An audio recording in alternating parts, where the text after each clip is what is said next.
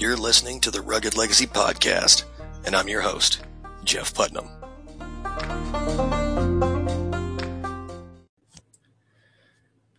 Hey everyone, and welcome back to the Rugged Legacy Podcast. I'm joined today by Zaid Dahhaj, the author of Mental Mastery.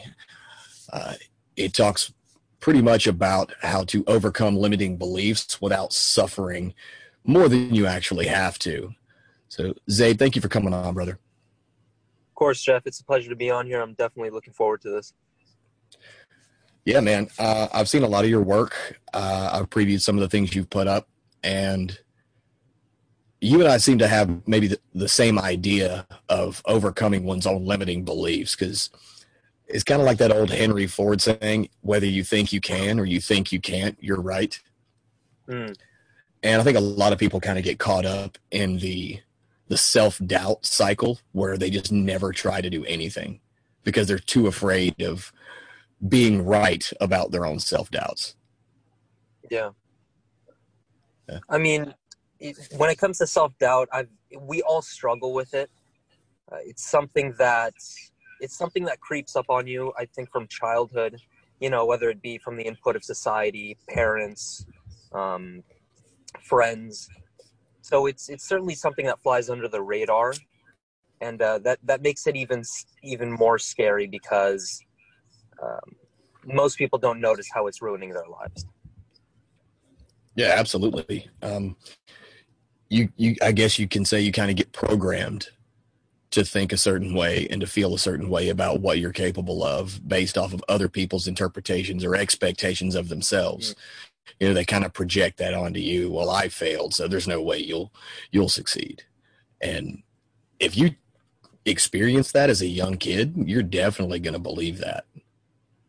Oh yeah, and it's it's also it's the one thing about limiting beliefs is that as i mentioned they fly under the radar they they work within the subconscious and um, i think a lot of a lot of the reason why people develop this victim mentality is because they don't understand that they are being driven by those limiting beliefs and they don't know how to replace them with positive ones uh, so it's something that i'm i'm currently working on um, i have I have quite a few limiting beliefs that I'm still trying to tackle. Uh, but it, it's a process. It's the process of awareness, discovering uh, newer perspectives, and then taking action. Yeah, I mean, I'm right there with you. Um, a lot of people think that you know we all have it all figured out, but I've still got limiting beliefs that I struggle with, and it's like you said, it's a process. You take it one little step at a time and go, okay, mm-hmm. well, I may or may not, but I, I'm just going to give it all I got. But it takes a, it takes a certain mindset to say I'm going to give it all I got, even though you're afraid. And it's not so much as a, a moral courage or a physical courage. Mm. It's you have to be comfortable with the, you know, with failure being an option. Yeah. You know, and I think the only way people can really do that, at least what I did, was I just tried to mitigate the downside as much as possible mm-hmm. to where what whatever the downside was, I would be okay if that occurred. Mm, you you made peace with it.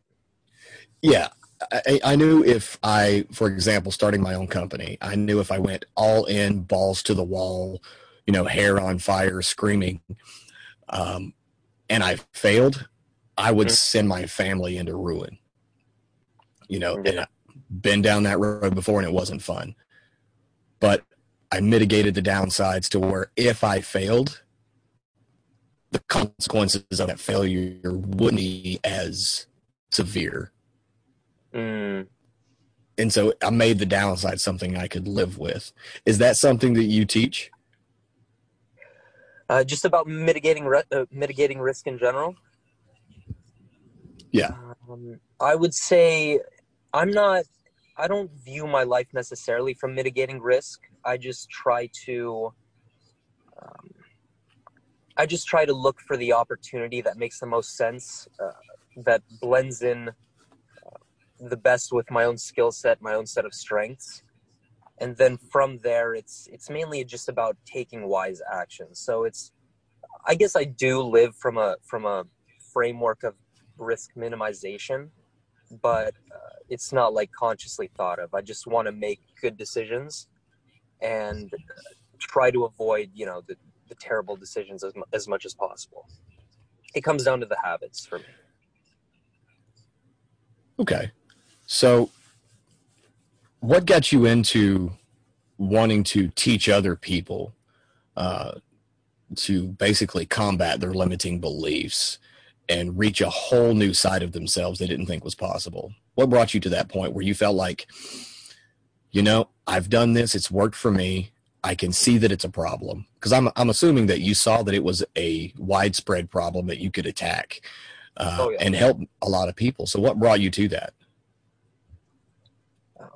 There, there have been there have been a few limiting beliefs that have stopped me from uh, being able to do what I desire. So, for for example, I'm very uh, I'm going on 19 years of playing soccer. I, my goal is to play professionally, but I've seen how you know a limiting belief that involves doubt creeps up within my own game.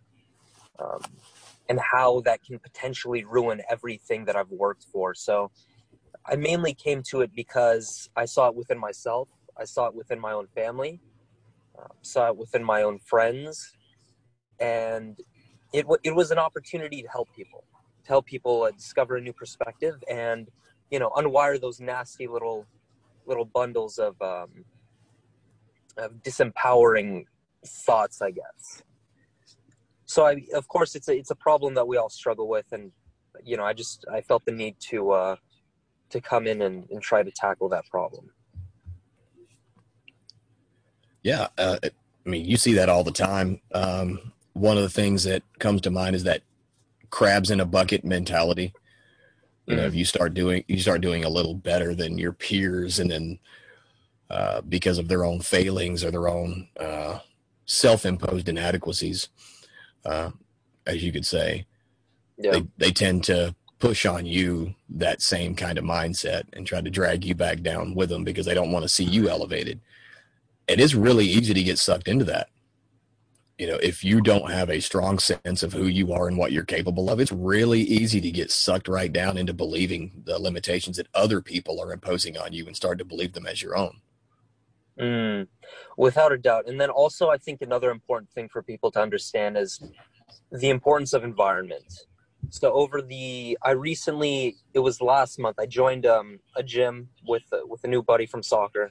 I hired hired a personal trainer, and he's the, my friend is the type of person who wants to like push himself to the to the max. I mean, he wants to go on a bike ride across all of North America very soon, within the next couple of months so I think if people can surround themselves with those types of individuals that will push them uh, past what they think is capable, what they think they're capable of, then I think that that is a big, uh, that's a big helping hand in the process of you know unwiring those limiting beliefs. Yeah, definitely. Um, you know, they say that, and I hate using a bunch of cliches, but you know, they say that you are the you are the average of the five people you spend the most time around. So I, yeah, I would assume to go what uh, you're getting at there is if you're around a bunch of you know Debbie Downer type people, you're going to become one. And if you're around people like your friend you just mentioned who, who are just willing to push that envelope, you know, you're going to be one of two things. You're going to be inspired to do the same, mm-hmm. or if you've just got this, which I, am assuming is what you you work on with people. Uh, mm-hmm. This I could never do that. I don't see how he does it, but I will never be a tenth of that kind of attitude. Yeah, you know, there's there's that other uh, side of the coin when you see people like that But you know attitudes are contagious at least i think so mm. you know if you're around if you're around a lot of people who are willing to push themselves and step up and level up and and push you to do the same yeah. it's kind of hard not to start feeling that way you can either be an ass kicker in life or you can be a victim uh, and if you want to be an ass kicker then you have to surround yourself with other ass kickers and the, you know the same applies to to the victim mindset so it's it's all about the choices we make, especially when it comes to the people we surround ourselves with. If you neglect, if, if somebody neglects that, then you know everything in their life is is going to go down the drain. Yeah. Um, is that something you struggled with, finding the right people to surround yourself with? Oh, definitely. I from an early age, I think starting from high school, I've always wanted to surround myself with people who, um, who I took inspiration from and who who whom I admired. Um, that was that's certainly a process I, I didn't find. I'm not sure if it's hard or not to find good people. I'm curious as to what you think about that. Um, but over time, you know, I found a couple of people who are really lifelong comrades. But I'm curious to think what you to see what you think about that. Well, I guess it's a yes. hmm Because that and then it's all, and then it's, and then it's also a no at the same time. You know, uh, it really, it- you know, it kind of depends on, like you said, where you come from, and I don't mean that geographically. I mean more of a uh, the type of environment you grew up in. Because if you grew up in an environment full of people that have never really been achievers or Mm. just the get after it mentality kind of thing. They're just content to coast by in their own mediocrity and all they give a shit about is just just getting by. yeah, You're going to start seeing that as the norm hmm and you're going to start maybe associating yourself with more people like that. So if that's where you came from, it's going to be a lot harder to know what you're looking for when you're seeking out the kind of people that are the corollary to that mm and are the ones who are just these dudes do not stop. They're relentless because I did that. Yeah, Uh, that that was my biggest struggle. The, the group of friends and the circle of good men that I have around me now that have been where I've been and are now doing light years better than I am. yeah, And I see that attitude and, and I get into a group and I realize there's a ton of them. Hmm. You know, it's like, holy crap, where have you guys been my entire life? Because I've never met any guys like you before. And it's because of the environment that I grew up in. Everybody was just kind of content to get by and keep their head down, don't make waves, and don't rock the boat. yeah, But but if you come from an an environment where that's the norm, I think it's harder to find people who are the opposite of that. If you come from an environment where people are constantly pushing and striving, mm that's going to be what you see as the norm. And what you see as the norm is going to be what you gravitate to naturally, and people who are gravitated to you. And so it's going to be a lot harder to find those people who are just content in their own mediocrity. I mean, there, there still exist, but you're not going to notice it. I don't think you're going to notice it as readily as you would with, oh, yeah, that guy's like me. Oh, yeah, that's a normie right there. The guy who just went all in and cashed in his 401k to start a business. Yeah, that's a, that's a normie. yeah, Yeah. yeah. It's it's um it- it's crazy because limiting beliefs also like you can have a limiting belief. So, for example, with with finding good people, you can have a limiting belief about uh, belief systems from a larger perspective. So, you may not think there's there are any good people out there, so you won't do any searching. You like you said, you'll just stick with the same old people that you've been around all of your life. Um, you won't make an effort to explore explore the uh, the boundaries or, or push past the comfort zone. Um, so, limiting beliefs take place on multiple levels, and that's that's something that a lot of people fall into uh, as a major trap. Yes. So let's say I just come across you and Yeah.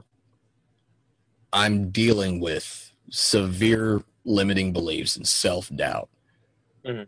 What would you what would you do to as other than tell me to buy your book? Of what course. would you what right uh, what would you do uh, and what should someone in that situation do to you know i'm talking from the starting point Mm. what should someone like that start doing because a lot of people are going to be listening to this and a lot of people are probably going to be sitting in that very position of yeah, but you guys had it easy, or yeah, you guys got lucky, and yeah, some of it's not innate talent, and a lot of it comes down to luck. And mm-hmm. yeah, there's two different kinds of luck. There's when opportunity meets preparedness, and then there's just the out of the friggin' blue luck that just falls into your lap. But that it doesn't have to always just be that way, and that's not the that that is the exception to the rule. Anybody can do this, but it takes and like you said an entire process of getting to that point. So what would someone who's going to be listening to this right now who's sitting there going, "Yeah, I've got limiting beliefs, but I mean, it's true because I can't do this and I don't know how to do this and I've never seen this." Mm-hmm. How would they get start that process of overcoming those beliefs? So I'm a firm believer that the first step to making a positive change, especially when it comes to to to the things like the beliefs that um, work below your conscious uh, radar, I think the first step is awareness. You have to become aware of what is holding you back, why it's holding you back, and then from that point forward, it's just a constant process of bringing your awareness back to um, the obstacle and then refining your actions from there. So it's kind of, are you, do you have any experience with meditation? Uh, not in a traditional sense, but yes. Yeah. So, I mean, meditation is basically, if you were to describe it to someone who's never done it, it's sitting down and bringing your attention back from distraction to the subject of focus and you're doing that over and over again thousands of times um, so if you want to you know if someone's struggling with a limiting belief they're going to have to become aware of it and then they're going to have to keep coming back to it and seeing how it's it plays out within their own lives. Like how, what are what actions are they taking based off of that belief? What are they thinking based off of it? Um, what kind of excuses do they create based off of it? All those types of things. So, a lot of people, and myself included, you know, it just came to mind. Um, you have, yeah, you have a, uh, uh, you know, what, what, you know, we call it a limiting belief or self doubt. Mm-hmm. How does one become aware of it? You know, the first step is to become aware of it, but how does one go about that? Because a lot of people, you know, like you said, it's below their conscious radar. Yeah. And I, th- I think I know what you mean by that. It's just one of those things that you're not truly aware of, but it's there. And it seems like it's just part of the normal everyday thought process that goes on behind the scenes. Mm-hmm. But how does one become aware of the fact that they have limiting beliefs and those beliefs are holding them back from what they're actually capable of? I think people should look at the areas within their lives where they have the most dysfunction so what, if your health is is is a disaster, then that's a good indicator that you have some limiting beliefs about health. Uh, the same applies to finances, relationships, so on and so forth. But look at where look at where you're struggling, and from there you can then uncover. You can slowly uncover the um, underlying mechanics that are holding you back from getting better results. So I'm I'm a firm believer of looking at you know those dysfunctional areas. Okay.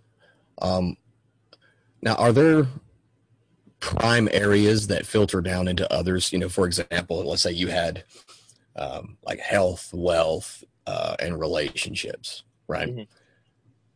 Limiting are those maybe the top three uh, areas that will have sub areas within them that people would have if they become aware of it, let's say if they become aware it's you know in the relationship category, and then below that there's you know three to five subcategories, and then they they figure out which one that is, and then maybe there's a two or three categories to that one, and is that kind of the process they need to go through to figure out exactly what it is? It it can go that deep. Uh, you can you can analyze it from that perspective. But also you have to keep in mind that a lot of the limiting beliefs are going to be they're going to take place within multiple areas of your life so if you have a victim mindset that's going to show up in your health in your relationships your finances um, your approach to purpose, everything. So I that's that's a good thing for people to understand because once they once they understand that they think like a victim, then they can uh, see how that plays out within all the areas of their life. And then you know that's that's where the process of awareness starts, and then they can go go about uncovering that. But it, it, it goes deep. The rabbit hole definitely goes deep. Yeah, I would imagine so. Um, you know, the, the experience that I have with meditation is more of a ritualistic kind of thing. Mm. Um, it's you know every morning every morning I get up early and I make sure I've got at least two hours of quiet time to myself, and it's usually involving me, some black coffee and my pipe, and I go out there and I sit on the porch with my dog, and I don't necessarily think about anything. It's just there. Yeah. It's more of an introspective kind of thing, and whatever kind of comes to mind is what I'll think about. But I, I don't try to think about the things that you know are on my daily or weekly to do list. Mm. You know, I, I don't. Well, I gotta I gotta get this work done. I gotta do this errand. I gotta pay this bill. You know, it's more of a it's it's really hard to explain. I, I guess those who have experience with introspective meditation would mm-hmm. understand mm-hmm. it, and those who don't, it's more of just free, basically free forming your thought. You just you're thinking about nothing, and so something comes to mind while you're thinking about nothing. You know, I'm just in that moment, concentrated on that moment, and then usually you have an epiphany about something that was maybe underlying. Yeah, is it mainly just about soaking up the experience of the environment around you? Yeah. Um, yeah. If we were to go outside right now, all you would hear is nothing but birds and the river, and it's it's a cacophony of nature. Uh, of, it's a cacophony of the sounds of nature when I walk outside here. Yeah. So it's very peaceful. But just being in that moment, I, I think, has allowed me to glean a little bit more of what's going on internally. Mm. And I've solved a whole lot of problems thinking about nothing, just drinking coffee, smoking a pipe, and scratching my dog's head. you know, isn't that beautiful? And just, just in that moment, because uh, you know, a lot of people get wrapped up into this whole like oh, you have to meditate a certain way, you have to do this, do that, you have to listen to that guru. Um, when meditation is basically that's what that's what it is. You're just sitting down, soaking up the environment, um, allowing your your mind to naturally calm down over a certain period of time, and then eventually you get hit with an insight, or you think about something you've been struggling with in a different way. That's what meditation is all about. Yeah, uh, you know, most people when they hear meditation, they're they're thinking, you know, the hokey Eastern philosophy, you know, light a bunch of candles, sit cross-legged, you know, and chant. Yeah. But I mean, I think that's a fantastic way to kind of become aware of uh, exactly what's going on under the surface because the things that are going on under the surface, you, you can't think about them and you can't focus on them when you've got, you know, real and tangible tasks at hand that need to be done and accomplished. Yeah. But when you're just in that moment, like you said, and you're soaking in the environment, and it all it's almost like a spiritual kind of thing. And I'm not a very spiritual person, mm. but it's more like the other side of your brain, your right side of your brain, the creative and the chaotic side, will kind of leak over into your your left brain. It's more linear and more logical, mm. and you start to you can start to kind of understand a little bit more about yourself and what's going on and it's very difficult to describe i'm not yeah i'm not an expert in that whatsoever it you know it really is hard to describe that kind of experience to somebody who is unwilling to sit down with themselves um, or or rejects you know all all forms of solitude um, i think a lot of people have a terrible relationship with themselves uh, and as a result they don't want to sit alone with their thoughts emotions um, whatever else they may have to sit with. Uh, that's that's that's another reason why I think meditation is, is so important, especially if you want to bust through, through those glass ceilings, um, because it's it gives you the chance to um, to unwire those uh, yeah those limiting beliefs that just hold people back. And I've I've had quite a bit of experience with meditation starting from the age of 18. I've done it for around five and a half to six years, so that's been that's been pivotal for me as well. Yeah, uh, I'm relatively new to it. Uh, I was the guy who I woke up with just enough time to get dressed and ready, and then I'm out the door, and I'm attacking the tasks that need to be done that day, and then I come home, and I just shut down everything. You know, I'm Yeah. Not truly being in the moment. I'm like, okay, this is done, this is done, this is done, this is done. Now I can focus on this. But in allowing myself to have that time where I'm able to completely disconnect from every single priority out there and Mm. just be in that moment. I've I've overcome a lot of my own insecurities that way and I've been able to kind of work out you know what has been my own limiting beliefs. You know, especially, you know, starting a company when I have zero clue how to run a business whatsoever. Yeah. You know, and I just, like I said, I'm sitting there in that moment, uh, and it's more of like an epiphany. Like I said earlier, it just kind of pops in there, and you go, "Well, I guess I'll just do it," because the worst that can happen is it doesn't work. Mm. And it, it's not like it's some type of you know the heavens parted and the light shined down on me and i heard the voice of god this is okay you know it wasn't it, it wasn't anything like that it was just like me going fuck it you know i'll do it It gives you. i, I gives you describe the it as oppor- Yeah. Go ahead. Sorry. i was saying I, I describe it as just i got a really bad case of the fuck it's one day and whatever will be will be and i'm just gonna i'm gonna accept what comes my way because there's only certain things i can control Mm. Yeah, it gives you the meditation gives you the opportunity to bask in silence, which not many people do. Most people are, are would rather run away from it instead of give themselves the opportunity to sit with it.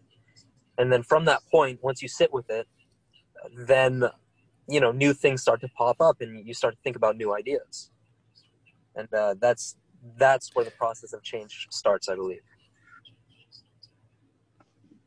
Yeah, I really like that term, bask in silence. I really like that. I've never heard it put that way before.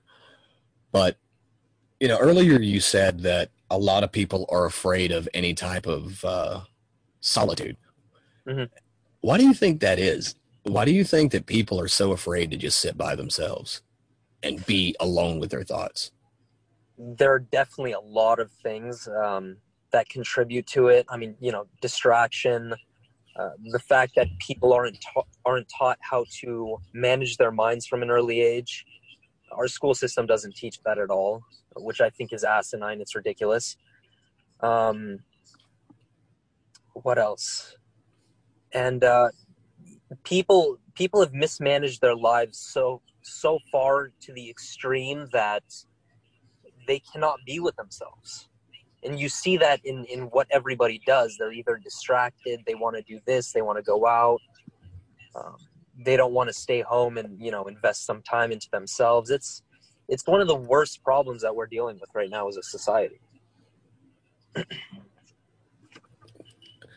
You know, what comes to mind is, I guess, cabin fever.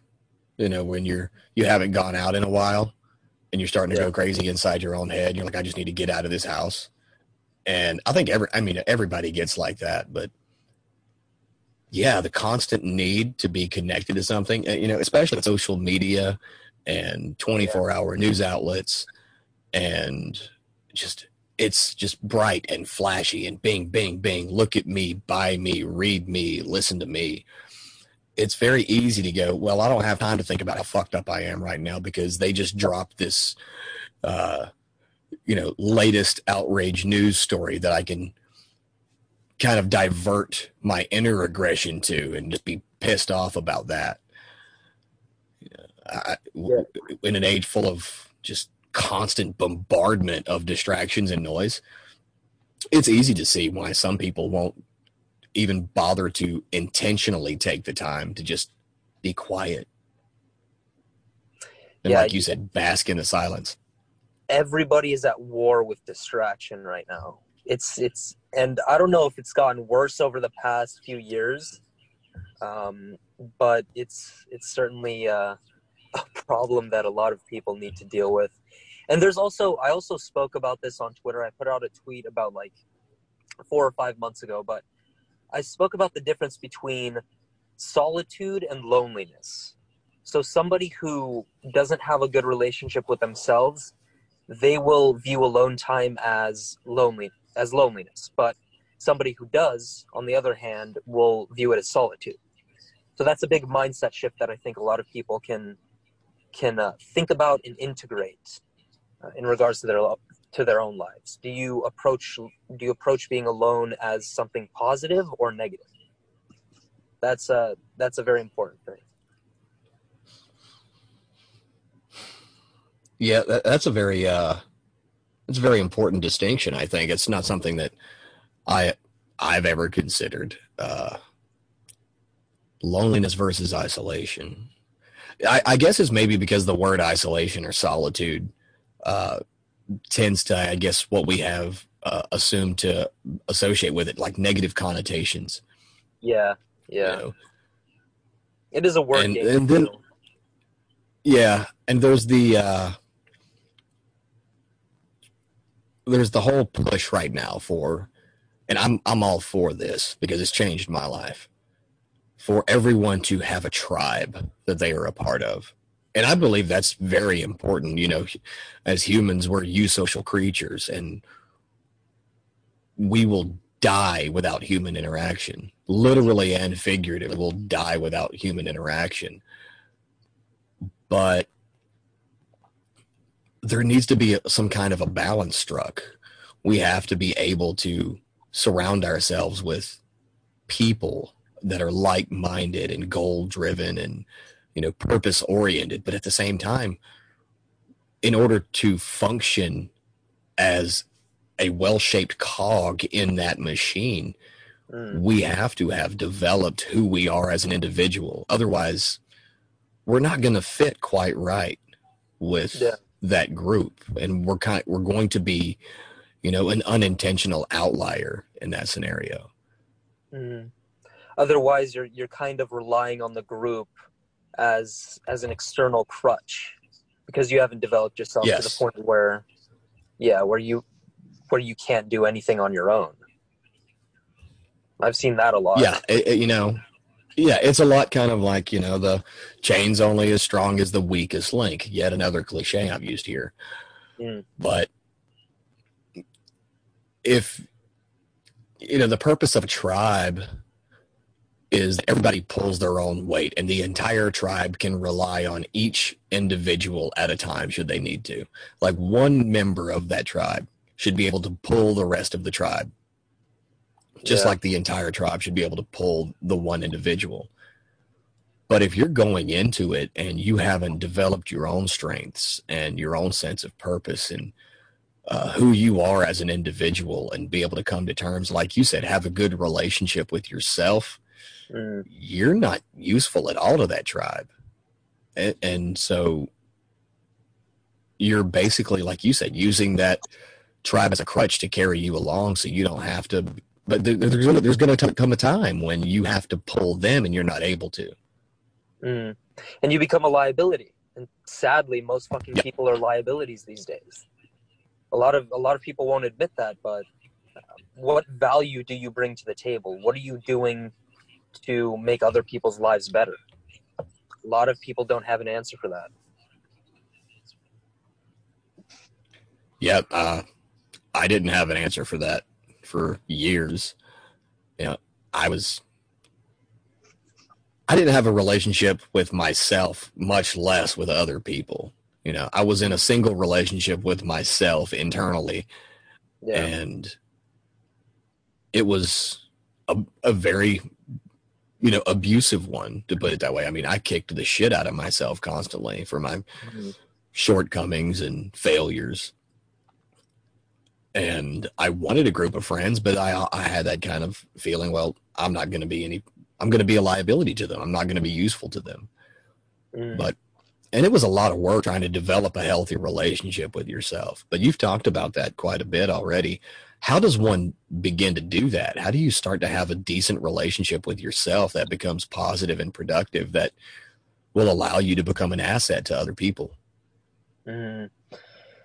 This is where this is where I I want to refer to the habits uh, that people have or the actions that they take, um, because you can you can start the process of changing your limiting beliefs from the actual side of belief. Like you can go into the mind and start to tinker around with things and replace things. But on the other hand, you can also change your beliefs and identity by changing your actions, what you do. And I think I think that's the more accessible way for people. It's it's much clearer instead of um, the internal process.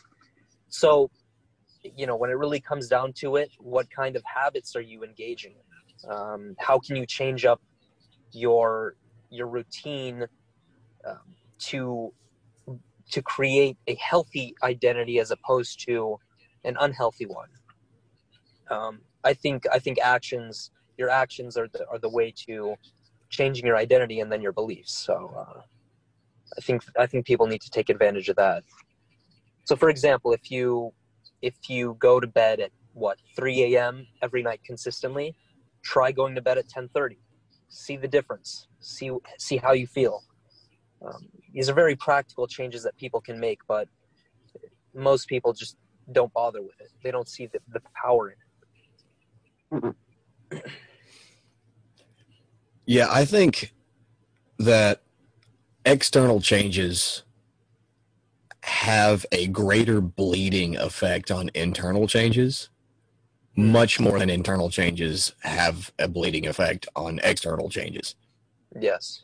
You know, you can change, you know, you can change your mindset internally and then begin to have that reflect who you are on the outside Mhm. but it's almost like it's almost like a fake it till you make it kind of thing uh, you're not where you want to be but you start acting like the person you want to be i believe that external uh, external input has a much more uh, effect on how you think and perceive like if you start behaving like a ceo you walk like a CEO, you talk like a CEO, you create this external identity of a CEO. You, it's almost impossible. It's, it's kind of like being a product of your environment, like you were talking about earlier. Yeah.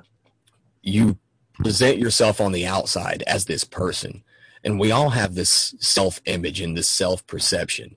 But if you but we're a lot more visual than we like to believe. If we look at mm-hmm. and we see ourselves in the mirror and we go, "That's that looks like who I want to be," and you start, it- it's almost like putting on a suit. You stand up taller, you know. You Very stand up a little straighter. yeah. Your posture improves just, be, just be, yeah, just because you put a suit on, you, you stand up. You know, you, I, I'm James fucking Bond, you know, and you start to believe those things. You know, you start to believe those things, but to me, if I was trying to fix who I was simply from an internal perspective while perpetuating that external cycle of, you know, shitty habits, whether it be a shitty diet, a shitty morning and night routine, uh, shitty actions and responses to people, Mm. I'm not, I, I'm going to think of myself as a hypocrite maybe. Yeah. And it's not it's not going to stick. But if the inner me can see the outer me doing what the inner me thinks it should be doing, it's going to be a lot e- easier and, and more effective to emulate that on the inside. I, I 100% agree. And, and the interesting thing from my own experiences of the past two months, as I mentioned, I, you know, my first real time hitting the gym and, and, you know, truly moving weight and learning the whole process of doing that, I'm I'm a totally different person right now compared to two months ago. I've been hitting the gym Monday, Wednesday, and Friday for the past two months. I've been learning a lot of new things, pushing new weight as as I mentioned, and I can notice the subtle and not so subtle differences in how I'm living my life, the way I carry myself, uh, the way my body looks, how my body feels. That's that's what people need to aspire to. It's like commit to the thing and then notice how it's having an impact on your life. And then from there you'll you'll become addicted to that feeling.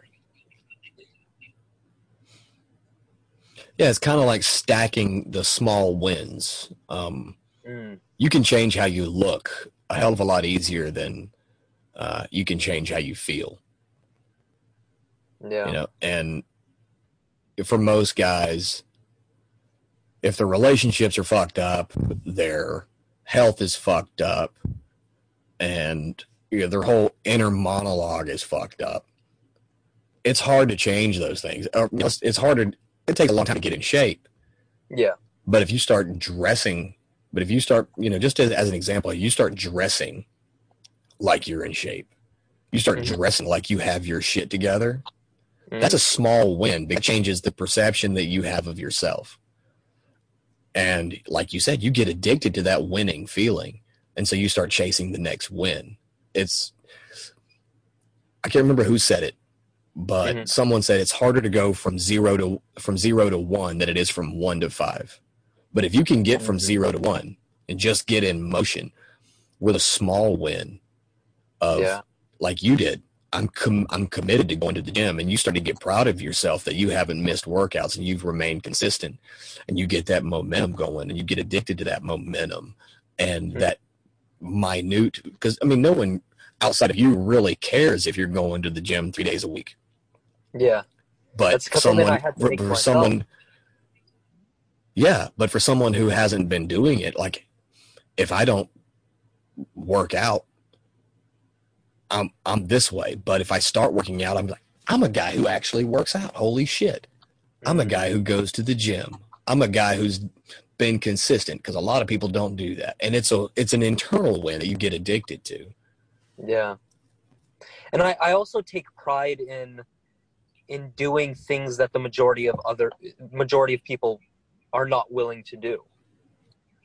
That's that's one part of my identity that I'm very proud of because it's something that I had to develop. It's like when you when other, you know, people my age, 23, 24, 25 are partying, I would much rather do some work at home and focus on myself, maybe stretch stretch myself out, um, you know, ice, recover, do all the things that people are not willing to do. So then in the future, I can get ahead and get the things that others won't get.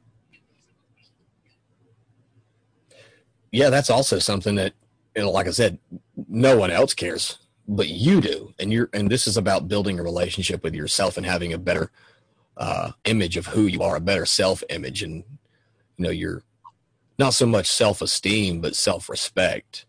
Like if you were the guy who goes out and parties and drinks, and then no one who's at the party drinking and hanging out gives a shit that you're not there. But Yeah. you have that small little win that you resisted the temptation and you resisted the urge to go out and be part of the crowd because you've got business to handle and you're Mhm. handling that business while everybody else is just spinning their wheels. And there's nothing wrong. I mean, you know, there's nothing wrong with going out and hanging out, but course, yeah. there is some but there's something like you said there's something about doing something that no one else is doing that kind of gives you a little sense of like inner pride and personal power. Mm, you know? Like i was a father very very young. Yeah. and i looked around at people who were my age and you know they're going off to college and they're having keggers and they're just you know living the single life banging sorority girls left and right and Yeah. i was working on taking care of a family and that made me proud Mm. Know, it made me proud that other people my age aren't doing what I'm doing right now. They're too busy out there having fun and they've got no idea what the hell it's like to have to buckle down and have people to take care of. Now, yeah, of course I'm full of shit. There's other people who were doing that. But in my own head right then, but in my own head, I'm thinking, I'm the only one in my age group doing this right now. You know, And and, it, it gave me a, a sense of purpose. and that's a testament to your to your maturity uh, at the time as well. It takes a lot of you know you have to mature yourself relatively quickly if you want to take care of a family, especially. Um, but if you want to do all the other things as well, you're going to have to grow up real fast. And I think um, one of the most important things that's happened to me is the death of my father at 18, because from then it was like, listen, it's time to nut up or shut up. You, you're either going to stay um, to stay as you are as a little boy, or you're going to learn how to become a man and, and provide for yourself as well as others around you. So you know these are these are important decisions that people have to make, um, and if they don't make them, then they have to deal with the consequences of their actions. Yeah, and that's something you, we see right now is uh, a lot of people aren't willing to do. They're not willing to accept the consequences for their actions or their inaction, for that matter. It's Mm, there's always an excuse to be made, and there's always, uh, uh, like you said, with that victim mentality, it's someone else's fault. yeah. Whether it's Donald Trump, whether it's you know uh, the government, their parents, put it put a name to it. You know there there are a countless number of excuses anybody can come up with, and that's a that's a vicious trap that people fall into. Oh yeah, I mean, I think everybody's guilty of falling into it at some point. Yeah, but Yeah. there comes a there, there comes a time i mean i'm certainly guilty of that i blamed everything my dad died uh, before i was even in kindergarten You know. wow. and then i had the crap kicked out of me by a stepdad for the next seven eight years. And then i was put up for adoption when i was 12 Yeah, and so every bad thing every bad decision that happened to me every shitty choice i made you know i said I, I said it right there it slipped happened to me. No that i made happen. Mm, uh, and every every everything i did i blamed it. Well this is how i was raised this way and i never had anybody to da da da da da i knew what was right and i knew what was wrong yeah. but i used you know a shitty circumstance as a crutch to kind of justify what i was doing.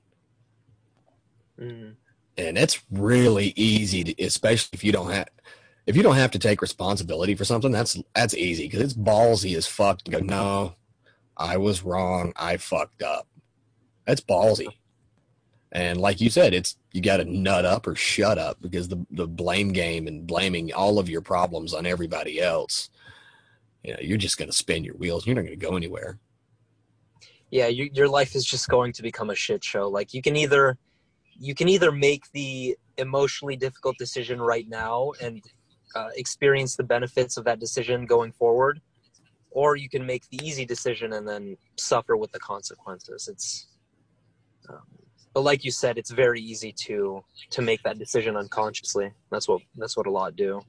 What I've done plenty of times. yeah i mean people who do that aren't you know they're not special in any way that the majority of people do that Yeah, the majority of people make justifications you know well you ran that red light sir yeah i'm sorry uh the sun was in my eyes and you know no just y- y- you ran the red light shut the fuck up. Yeah, but you know we do that with everything. And like i think it, like you said it comes with maturity. Even at any age there's plenty of people who are older than me who lack maturity and the ability mm-hmm. to accept their station in life is a Yeah. product of the decisions they've made. You know they they feel like they're a product of their environment when their environment is a product of what they've done. Yeah. It's it's it's hard for the you know it's hard to get a bird's eye view of your own life and then see how all the little pieces connect or you know how this decision informed that one and then that one informed the other. But that's where you know that's where i go back to the awareness the habits all of that all of that good stuff because if you don't if you don't resort to that life is not going to be a pretty experience i'll tell you that. Yeah that's for damn sure. You know it's never too late to just fix your shit. I don't care if you're 80 you can fix your shit when you're 80 and spend the last five six years you know stress free yeah. A lot of people think well i've come this far. I've come this far and it's fucked up. And I, I don't see a point in changing now. Know, that, that happens a lot. You know, I, but I don't think uh, people realize it's never really too late to just get your shit together. It might not be perfect the way it could have been if you got your shit together 20 years sooner Mm. or 30 years sooner, but you Yeah. can still get your shit together and li- live a whole lot better for the time you do have left. and there are plenty of examples of people who have reinvented themselves at an older age so so age is not is not an excuse here it's like in as a matter of fact a lot of successful people reinvent themselves at you know 40 50 60 70 years old. So that's uh that excuse doesn't hold weight um, when uh, when those examples are available. No, and I think it's a lot of uh, fear of change, a lot of fear of, uh, like you said, and we talked about earlier, uh, the fear of that introspection and time within your own head. Because it's hard to admit you fucked up for 50 years straight. You know, I was, I was 30 when I decided to get my, to really get my shit together. I was 30 yeah you know. But that's a that's a bitter pill to swallow but it needs to be oh, it swallowed. is. It's a real, and it's big. You know, you you want to cut it up into chunks and take it a little bit at a time. But damn, Oh, yeah. it's it's bitter. It's it's a hard pill to swallow. That everything's your fault. Mm. You know. And yeah, there's extenuating circumstances for those listening. I'm not talking about, you know, if you were abused or traumatized. Of course, those things aren't your fault. yeah but your reaction to them are the things that you can control.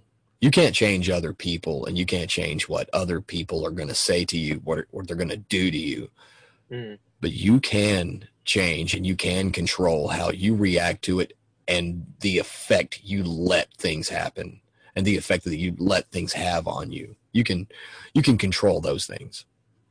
yeah And that's all about building your own personal frame that no matter what is going on on the outside, you mean a true a true north heading on your compass. You know, I think there's one thing back to the meditation. Mm. So I saw this cartoon of this Zen master. It was this little comic strip.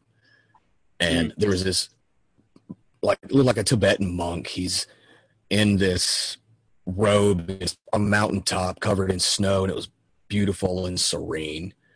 yeah And it said, This man is not Zen.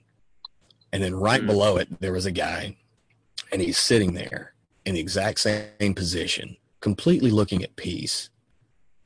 And it said, This man is Zen. But around him, the entire world was on fire. Mm. And the point was that it's a lot easier to say that you're Zen and you've got it all under control when shit's going right yeah versus when everything is falling around you. But the point was that the guy on the bottom who was surrounded by the entire world engulfed in flames, Mm. he he controlled his reaction to the world around him. And so that's Yeah. what I mean when I when I say that you can't always control the things that happen to you and a lot of the things that happen to you are not your fault Mm. but how you react to them and how you treat them and how you let them affect you is with, within your control. You just have to be strong enough, or at least try to be strong enough to change how you let them affect you and how you react to them. you, have to be you have to be the eye of the storm within every storm there's an eye and that that eye is very calm and and serene so i think i think that that's a certain you can take a le- you can take some inspiration from from nature there um, but you know, are most people aren't able to um, to handle the. They don't have the maturity to handle that kind of of responsibility and um, and just be able to sit back and observe observe everything that's going on like at a, at a certain point maturity is all about taking a step back from yourself and being able to observe your emotions thoughts beliefs without actually being attached to them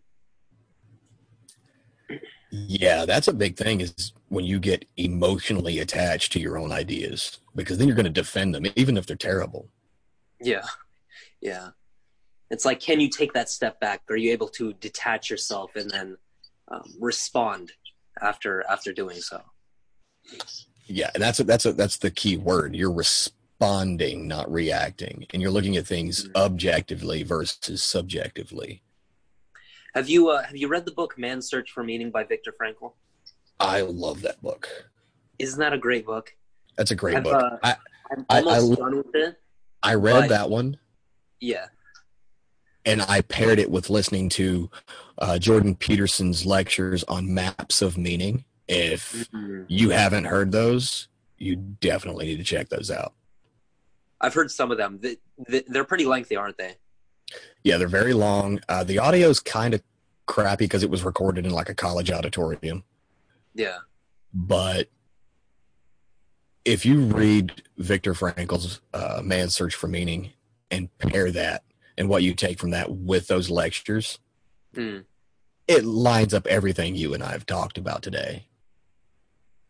I think it's mandatory reading for everybody. Everybody has to read that book. Oh yeah, absolutely. We are coming up on the hour mark, and I think we've definitely been able to plant a seed in some people's minds about maybe they're not where they want to be, and maybe they can start thinking about mm. how to fix that. Um, do you have something coming next? Uh, what are you working on now? I know you wrote uh, Mental Mastery, uh, and that's out there for sale right now, and I'll provide a link in the show notes. But what are you working on now? What's your next focus? Now it's it's really just um, I want to think about what what problem I could I could help solve for other people. So I don't have anything in specific, but um, as with you know you come out with something with a new project and then i like to take my time a few months to think about what else i can do mm-hmm. and then from there it's it's a matter of i just want to provide value for people i just want to make sure that i help people um, genuinely offer new perspective uh, but from there it's really i'm not sure what i'm going to tackle it's it's going to take some uh, some thinking on my part well that's good you don't want to go into anything uh, haphazardly especially if providing value to people is something you're interested in. Yeah, of of course, I'm I'm a big believer in discipline. I talk a lot about discipline on Twitter and in other platforms as well. But um, so probably it's probably going to have to do something with that. But I want to I want to put a new twist to it. I don't want to I don't want it to be like you know all of the conventional stuff about self control and and all that. Right, make it a little more applicable and uh, less of a platitude kind of feeling. I got you. Yeah, yeah. How about yourself? You have anything coming up? Uh, right now, I'm working on uh, my new ebook, uh, "Leading Your Wife: A Man's Guide to Becoming a Patriarch." Um, mm. It's going to see a lot of people are, are not liking the title. Uh, a lot of people think it's going to be very controversial, but you know, my whole my my whole stance on submission is submission is earned. It's not demanded through totalitarianism. Yeah. But uh, that one should be out in April, actually. Okay. But I really appreciate you coming on, Zaid. No, of course, brother. I'm definitely looking forward to that. Um, you know, if you if you ever need anything from me or or want to discuss some new things like that, I'm I'm open to everything. So it's good talking to you, my man. Good talking to you too. And for those of you listening, if you want to connect with Zaid on Twitter, uh, I will provide his at and handle in the show notes, as well as a link to his ebook, Mental Mastery. Uh, for those who are listening at the time of this release, I believe is currently on sale. So if you're listening yeah. to this So if you're listening to this early on, jump on that link and grab it while you can at a hell of a steal. Mm-hmm. This has been another episode of the Rugged Legacy Podcast. Thank you all for joining. This is me and Zaid signing out. Take care. Thank you for listening to the Rugged Legacy Podcast. I hope you've been enjoying the content on all of the episodes, especially this one here. If you'd like to become a contributor and support this podcast, you can go to anchor.fm slash rugged legacy and click on the support icon.